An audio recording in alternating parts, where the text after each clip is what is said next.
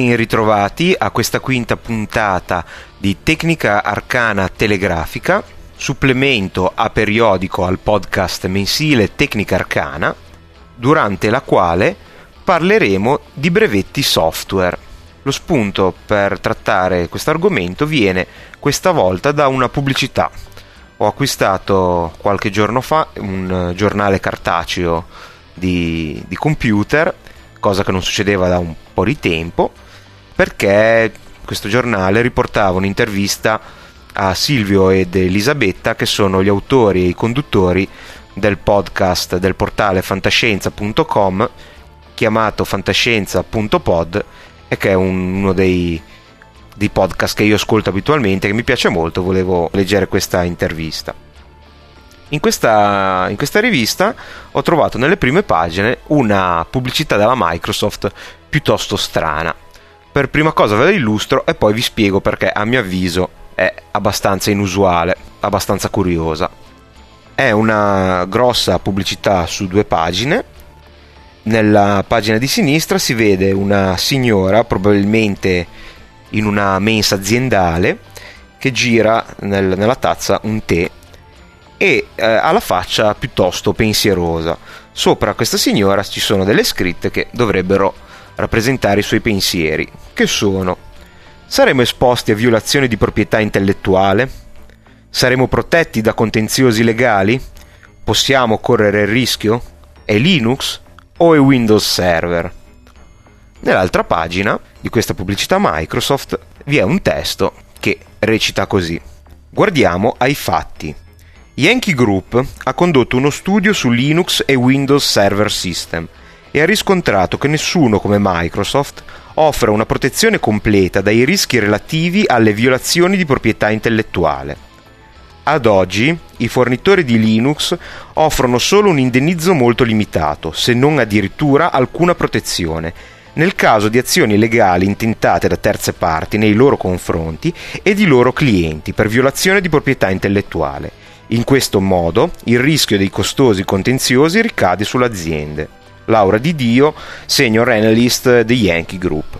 Per saperne di più su queste e altre analisi indipendenti visita il sito, vabbè, informazioni sulla politica di indennizzo di Microsoft sono disponibili all'indirizzo, che magari poi riporterò. Perché trovo questa pubblicità curiosa? Anzi, decisamente strana. Beh, per prima cosa, perché secondo me è nel posto sbagliato. Questa rivista è una rivista che punta ad un eh, pubblico non certo aziendale, anzi direi piuttosto inesperto, visto che in copertina ci sono recensioni di stampanti economiche, si parla di blog, podcast, Wikipedia, di come si registrano, di come si codificano gli MP3, e, eccetera, eccetera. Quindi questa è chiaramente proprio dal testo una pubblicità rivolta a non solo a un pubblico aziendale, ma anche a persone che hanno comunque all'interno dell'azienda una figura almeno, dal, almeno limitatamente al punto di vista informatico di un certo rilievo, sono in grado di prendere eh, decisioni, in questo caso sugli acquisti, e possono essere interessati alle responsabilità della scelta di alcune soluzioni rispetto ad altre. E la seconda cosa che mi ha, mi ha fatto pensare è che è una pubblicità assolutamente incomprensibile se non si sa già qual è il nocciolo della questione. Io sfido chiunque che non abbia già un'idea del problema dei brevetti software a capire questa pubblicità, che è una cosa che avrebbe senso se fosse su una rivista dedicata comunque a un'informatica di tipo almeno avanzato ma prettamente aziendale, invece su una rivista di questo tipo la trovo proprio inappropriata. Oltretutto non è neanche così accattivante da pensare che possa incuriosire l'utente comune e quindi lo porti a digitare questi indirizzi e andare a vedere di cosa si tratta. Riassumendo, questa pubblicità dice che Microsoft è leader nel fornire protezione da eventuali cause intentate da possessori di eh, proprietà intellettuali, in questo caso legato al software, ai potenziali clienti della Microsoft stessa. Questo permette di ricollegarci a un problema che è presente in maniera pressoché quotidiana sulle riviste online o no di informatica, ovvero quello dei brevetti software. I brevetti sono una cosa che dovrebbero essere nota a tutti, sono uno dei pilastri del sistema economico industriale moderno. Recita la Wikipedia un brevetto è un titolo giuridico in forza al quale viene conferito un monopolio temporaneo di sfruttamento dell'invenzione in un territorio e per un periodo ben determinati, al fine di impedire ad altri di produrre, vendere o utilizzare la propria invenzione senza autorizzazione. Per invenzione si intende una soluzione nuova ed originale di un problema tecnico. Essa può riguardare un prodotto o un processo, metodo, procedimento.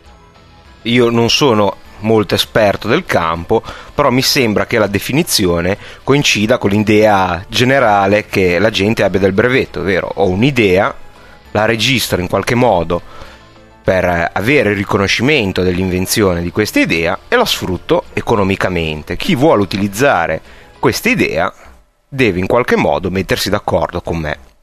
L'idea che mi sono fatto io sui brevetti, almeno quelli tradizionali, e limitatamente al mercato degli Stati Uniti, idea ovviamente assolutamente da profano, è quella che la barriera per accedere alla registrazione di un'invenzione sia molto labile, se non addirittura assente.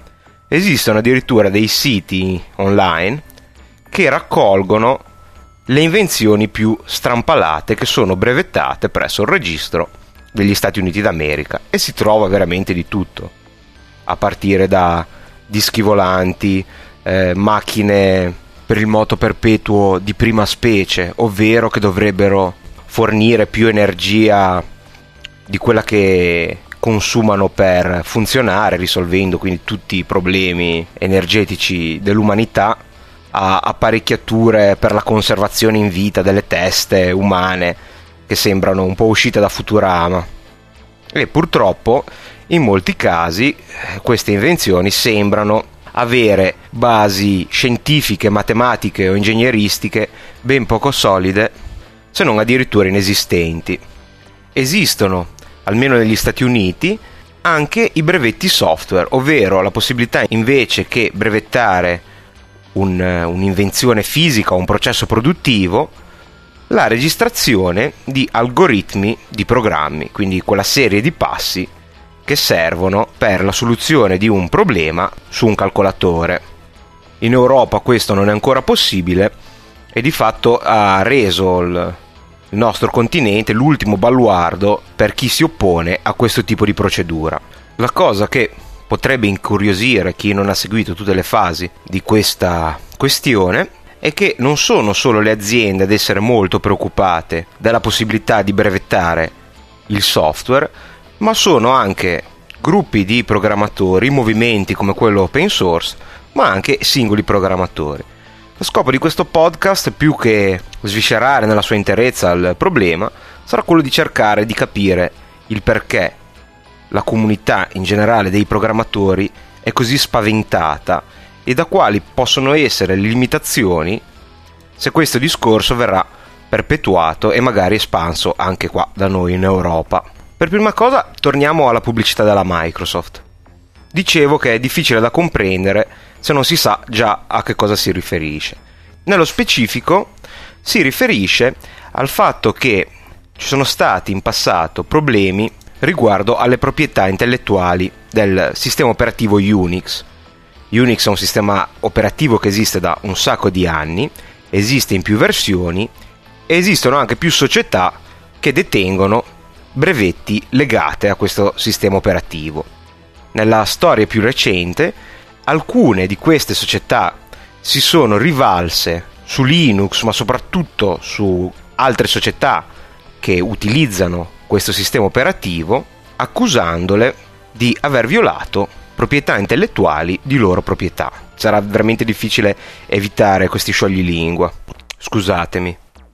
Anche se sinceramente ora un po' che non ne sento più parlare, una delle società più attive in queste cause legali, addirittura per un certo periodo di tempo sembrava che non facessero altro, è la SCO, la Santa Cruz Operation, che è depositaria di molti brevetti su Unix e che appunto ha fatto un sacco di cause anche a IBM sulla sulla violazione di questi brevetti in Linux. Con questa pubblicità Microsoft lascia intendere che se scegliete eh, Windows Server System piuttosto che Linux sarete certamente meglio tutelati in caso di questi contenziosi. Quindi una persona o una società che sviluppa un software negli Stati Uniti può registrare gli algoritmi, le procedure che compongono questo software e nessuno li può utilizzare senza l'esplicito permesso del detentore del brevetto. Questa è una cosa che spaventa moltissimo la comunità dei programmatori e dovrebbe, se non spaventare, almeno preoccupare anche la comunità degli utilizzatori dei computer. Il perché di queste preoccupazioni dovrebbe essere evidente, è stato evidente anche a me che sono molto a digiuno di queste questioni burocratiche. Come vi dicevo, e sempre riferendomi agli Stati Uniti, pare che per i brevetti tradizionali vi sia un uso indiscriminato, ovvero si può brevettare qualunque cosa senza che ci siano controlli poi così accurati. Il timore fondato è che questo avvenga anche per i brevetti software, soprattutto per come stanno andando le cose, ovvero questi brevetti si spingono sempre a livello più basso, ovvero non si sono più brevetti estremamente specifici per soluzioni complete che come da definizione dovrebbero risolvere in maniera nuova ed originale un problema tecnico. Alcuni di questi brevetti hanno invece uno spettro molto ampio e l'accettazione degli stessi potrebbe affossare interi settori di mercato. La cosa che preoccupa i programmatori è che con l'andare avanti del tempo e col crescere di questi brevetti i programmatori stessi vengano privati degli strumenti essenziali alla programmazione, impedendo quindi la realizzazione di nuovi programmi.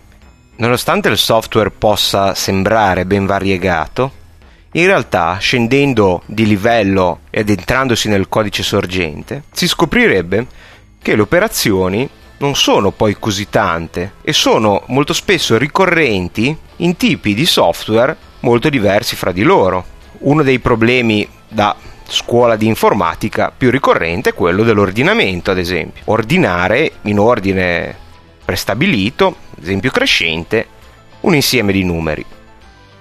Ci sono algoritmi, ovvero procedure, insiemi di passi ben documentati con prestazioni diverse per eseguire questo compito. Se qualcuno scoprisse un nuovo sistema per fare questo lavoro, magari molto più veloce o molto più efficiente, e questo sistema venisse brevettato, nessuno, a meno di pagare le royalties alla persona che le ha inventate, lo potrebbe utilizzare. Questa è chiaramente un po' l'antitesi del movimento open source, per il quale qualunque innovazione portata dal software deve essere immediatamente e liberamente distribuita e pubblicata. Questo perché lavorandoci altre persone potrebbero ulteriormente migliorarlo.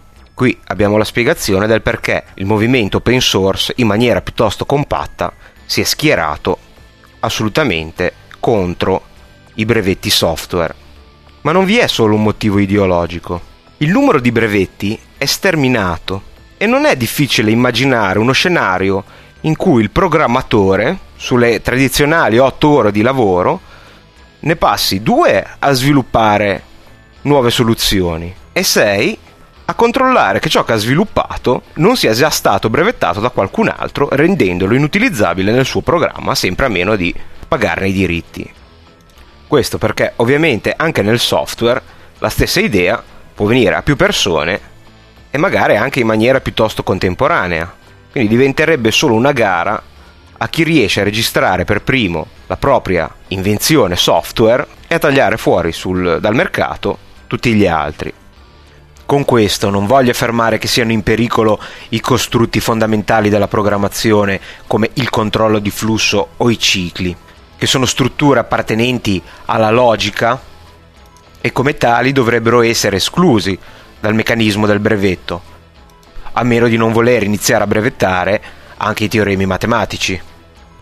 Tuttavia ci possono essere campi dell'informatica che magari oggi non sono ancora neppure considerati e se questi nascessero da un brevetto di un'azienda non potrebbero neppure essere esplorati dalla comunità dei programmatori. Per fare un esempio, si è parlato qualche mese fa della causa intentata da Creative nei confronti di Apple per i lettori MP3. Questa causa riguarda l'interfaccia di navigazione per esplorare il contenuto dei dischi rigidi sui lettori MP3 in questione. Creative è entrata sul mercato audio ben prima di Apple ed ha brevettato un'interfaccia gerarchica per la scelta delle canzoni. Questa interfaccia in realtà è molto semplice e si basa sostanzialmente su una navigazione che prevede la scelta dell'autore, al momento della scelta dell'autore si viene portati in un sottomenu nel quale è possibile scegliere l'album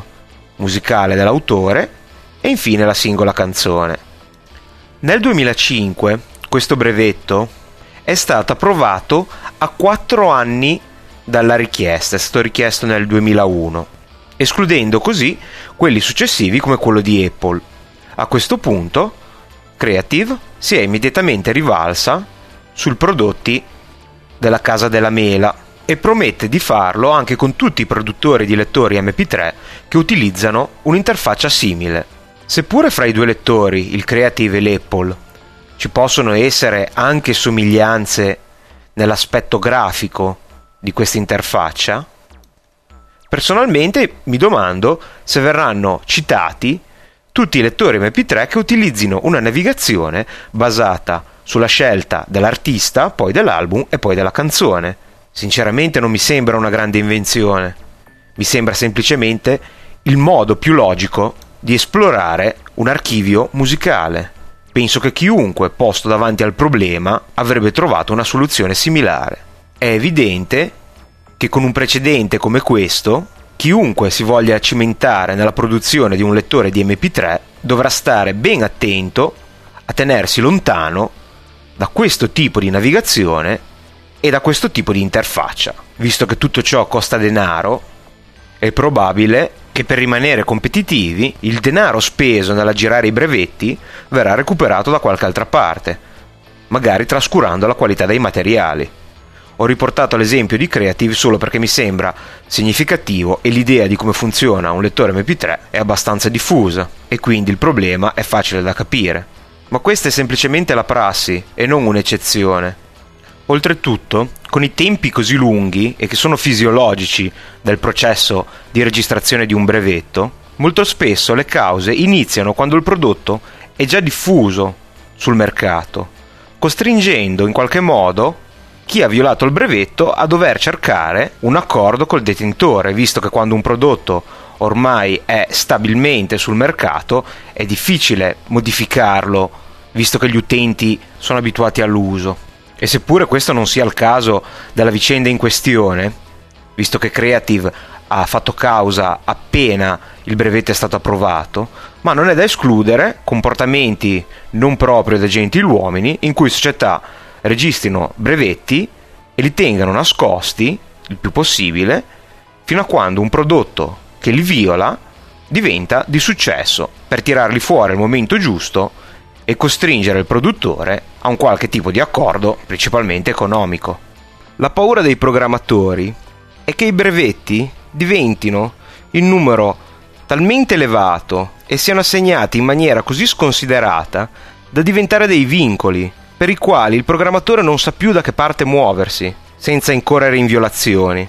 E questo è vero per tutti, dalla grossa azienda informatica al piccolo programmatore che magari ha intenzione di rilasciare il suo programma come open source o anche come shareware o comunque di renderlo pubblico. Non so quanti programmatori al giorno d'oggi, prima di avviare il loro tool di sviluppo, facciano un giro sul, su internet, sui siti che raccolgono i brevetti a fare ricerche su cosa possono fare perché non è ancora stato brevettato o su cosa è vincolato come proprietà intellettuale di qualche azienda.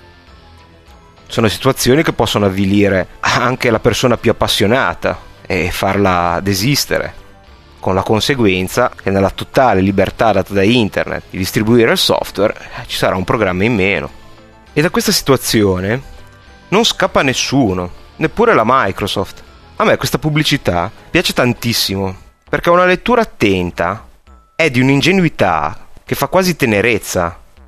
Questa pubblicità non vi dice noi siamo la Microsoft, la più grande azienda al mondo di informatica, protagonista nel bene e nel male degli ultimi decenni della storia dell'informatica e quindi tutto ciò che noi vi proponiamo è fatto da noi e siamo proprietari di tutti i brevetti che vi rilasciamo in licenza d'uso utilizzati nei nostri software. Tutt'altro. Questa pubblicità è un manifesto a quanto il problema sia radicato. Vi dicono solo, anche noi potremmo avere dei problemi e hanno avuto dei problemi perché probabilmente anche senza saperlo, in buona fede hanno violato dei brevetti e hanno avuto delle cause legali. L'unica differenza è che loro vi assicurano che sono abbastanza grandi da difendersi, da trovare degli accordi, magari da acquistare la società detentrice dei brevetti, e quindi i loro problemi non ricadranno su di voi, cosa che invece, secondo loro, e purtroppo eh, con, con un po' di verità, potrebbe accadervi se la società alla quale vi rivolgete e che magari utilizza software open source, che per forza di cose è meno orientato all'aspetto commerciale e quindi potrebbe non avere la solidità economica e lo studio legale della Microsoft, potrebbe capitarvi che ripercussioni dall'uso non autorizzato di questi brevetti arrivi fino anche all'utente finale, ovvero al cliente della società che ha scritto, ha personalizzato o ha riutilizzato, nel caso dell'open source, il software che avete usato. Se io fossi amministratore di uno di questi siti, e ne sono presenti molti che si oppongono ai brevetti software, questa pubblicità la metterei in prima pagina come manifesto a quanto è il grave il problema. Perché la Microsoft non ha alcun interesse a vedersi portata in tribunale o citata per la violazione di un brevetto e ha senz'altro i mezzi, se desidera utilizzare la, tele- la tecnologia brevettata da qualcun altro, di acquisirla. Se succedono queste cose, quindi che anche la Microsoft, è successo mi sembra con Excel da poco, violi dei brevetti altrui, vuol dire che neanche la Microsoft, con tutti i mezzi che ha, riesce a tenere traccia di tutti i brevetti e acquistare, mettersi d'accordo col detentore per utilizzarli nei suoi prodotti. Dal mio punto di vista non è neanche così facile essere completamente contro i brevetti. Pensate di aver scoperto, rimaniamo nel campo software, un algoritmo innovativo che fa quello che volete voi. Insomma, la questione diventa se brevettarlo e magari viverci di rendita, se non per tutta la vita, per un po' di anni, oppure sceglierlo di non farlo, magari rilasciarlo sotto una qualche licenza open source, o limitarsi a distribuirlo come un comune programma proprietario. Non credo che sia un'alternativa che non viene in mente quella del, del brevetto, e non è neanche facile scartarlo, anche per chi ha magari delle forti convinzioni ideologiche. Ed è poi uno dei motivi per i quali un po' di tempo fa vi dicevo che nonostante magari non approvi tutti i metodi, ho grande stima delle persone come Richard Stallman che prendono una posizione eh, dal punto di vista ideologico su queste tematiche e le portano avanti eh, fino in fondo. Magari non sono condivisibili, ma meritano comunque eh, rispetto perché spesso sono, sono scelte non facili. È necessario però considerare anche che ormai il meccanismo del brevetto è parte integrante della nostra economia e effettivamente l'abolizione potrebbe avere ripercussioni che non possono essere sottovalutate, che io non sono assolutamente la persona più adatta per prevedere e o commentare. Però vi assicuro che quando leggo che l'Unione Europea ha bocciato eh, l'ennesimo tentativo di introdurre i brevetti software anche in Europa, tiro un sospiro di sollievo. Probabilmente una possibile soluzione virtuosa, quindi nel mezzo potrebbe essere quello di alzare le barriere per l'accesso al brevetto, quindi con controlli più rigorosi che stabiliscano l'effettiva innovazione della soluzione in fase di registrazione e che sarebbe già probabilmente un uh, miglioramento al dilagare del, del brevetto incondizionato nelle, nei paesi dove già il brevetto software è previsto. Anche questo però richiederebbe probabilmente una commissione estremamente competente su un numero sterminato di campi che indubbiamente eh, introdurrebbe problemi di costi e di tempi, anche questi da non sottovalutare. Questo per i paesi che hanno già il brevetto software e volendo vederlo anche dal punto di vista di chi in fondo su questo meccanismo ci vive, per giusto o sbagliato che sia. Per chi invece come l'Europa non ha ancora il brevetto software, la mia opinione è che dovrebbe per una volta dimostrare di poter essere all'avanguardia, almeno in qualche campo, e di tenersene ben lontana, perché, detto esplicitamente, per me i brevetti software sono una aberrazione.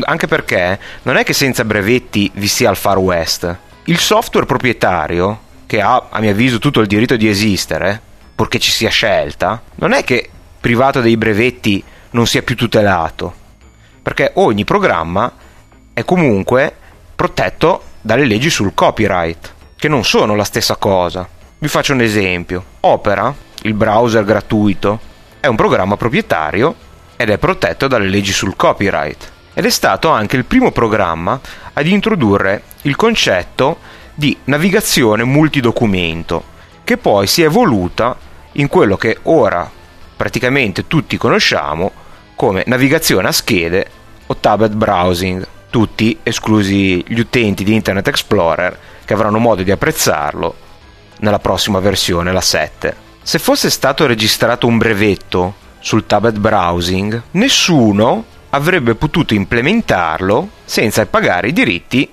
all'inventore. Supponiamo ad esempio Opera. Quindi, per fare un esempio, i browser di Mozilla non potrebbero implementare il tablet browsing. Tuttavia, il codice originale di Opera, essendo protetto dalle leggi sul copyright, non può essere utilizzato liberamente, ma se qualcuno vuole ottenere delle funzioni simili, deve trovare una sua alternativa e riscrivere il codice da capo per ottenere un risultato similare e questo, già che lo si rielabora, potrebbe essere addirittura considerato uno stimolo a migliorare il sistema originale.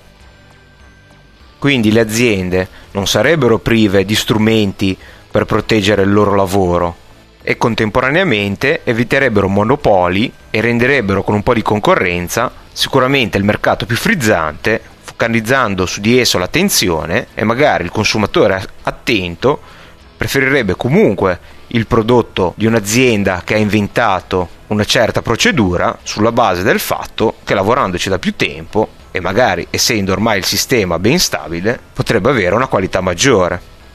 Concludendo, in questa mezz'oretta scarsa di questa puntata numero 5 di Tecnica Arcana Telegrafica, ho voluto fare un po' una riflessione a voce alta, che spero possa diventare un invito a riflettere e a formulare la propria opinione a chi già non ci avesse pensato, magari anche perché era ignaro della, della situazione.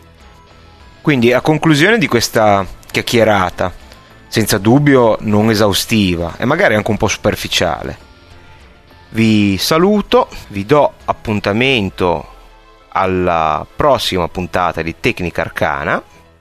Nel frattempo intanto ho provato questo nuovo microfono che ho, non so se si notava, ma non ve ne parlerò visto che vi ho già annoiato nella scorsa puntata di Tecnica Arcana Telegrafica sui dettagli tecnici del podcast. Vi ricordo il sito dove trovare tutte le puntate di questa serie di podcast che è www.deflord.it slash Tecnica Arcana Podcast scritto tutto attaccato nella quale troverete anche i link di approfondimento alle tematiche trattate oggi. Se volete scrivermi come al solito vi invito a farlo all'indirizzo email tecnicarcana-gmail.com e vi saluto ricordandovi che la musica di sottofondo è Mortisia's Dance dei Nightshade scaricata dal sito music.podshow.com liberamente utilizzabile sui podcast in quanto rilasciata sotto licenza Creative Commons. Arrivederci alla prossima.